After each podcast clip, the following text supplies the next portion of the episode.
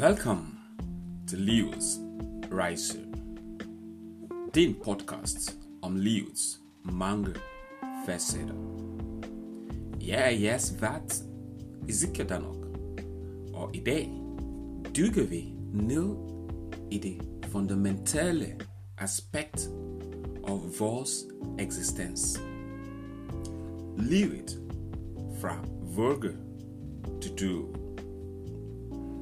Vi udforsker betydning og taknemmelighed for både det gode og det onde, og hvordan de kan formere vores perspektiv.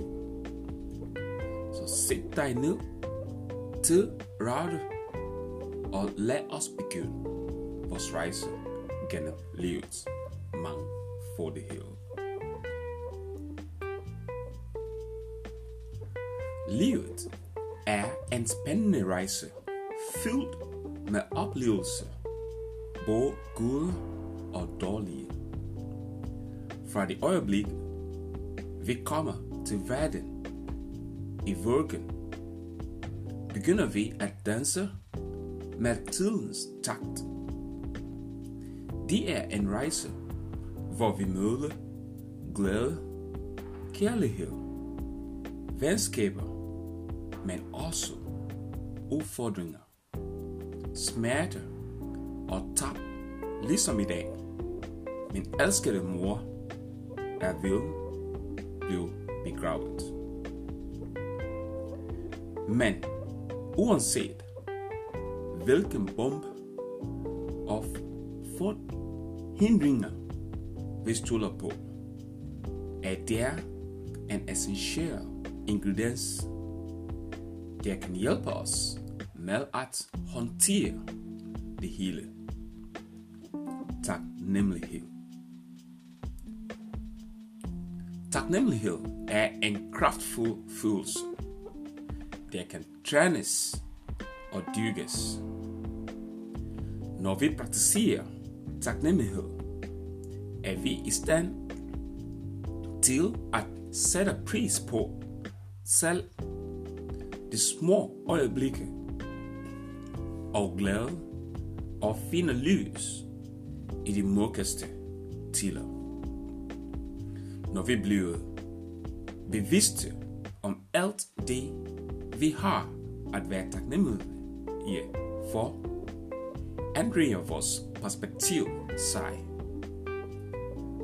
Selv i øjeblikket er sorg og smerte kan taknemmelighed være vores vejledende stjerne.